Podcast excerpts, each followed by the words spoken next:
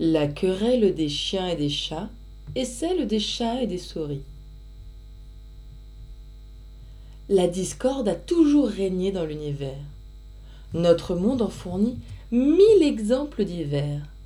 Chez nous, cette déesse a plus d'un tributaire. Commençons par les éléments. Vous serez étonnés de voir qu'à tout moment, ils seront appointés contraires. Outre ces quatre potentats, combien d'êtres de tous états se font une guerre éternelle Autrefois, un logis plein de chiens et de chats, par cent arrêts rendus en forme solennelle, vit terminer tout leur débat. Le maître ayant réglé leur emploi, leur repas, et menacé du fouet quiconque aurait querelle, ces animaux vivaient entre eux comme cousins. Cette union si douce et presque fraternelle édifiait tous les voisins. Enfin, elle cessa. Quelques plats de potage, quelques os, par préférence, à quelqu'un de donner, fit que l'autre partie s'en vint tout forcené représenter un tel outrage. J'ai vu des chroniqueurs attribuer le cas au passe-droit qu'avait une chienne en gésine. Quoi qu'il en soit, cet altarca mit en combustion la salle et la cuisine.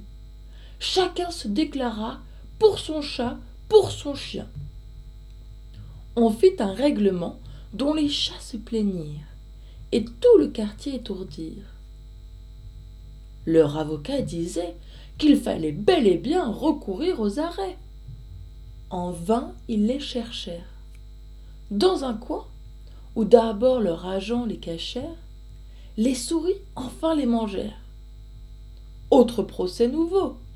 Le peuple souriquois en pâtit. Main vieux chat, fin, subtil et narquois, et d'ailleurs, en voulant à toute cette race, les guetta, les prit, fit ma basse. Le maître du logis ne s'en trouva que mieux. J'en reviens à mon dire. On ne voit, sous les cieux, nul animal, nul être, aucune créature qui n'ait son opposé. C'est la loi de nature. D'en chercher la raison, ce sont soins superflus.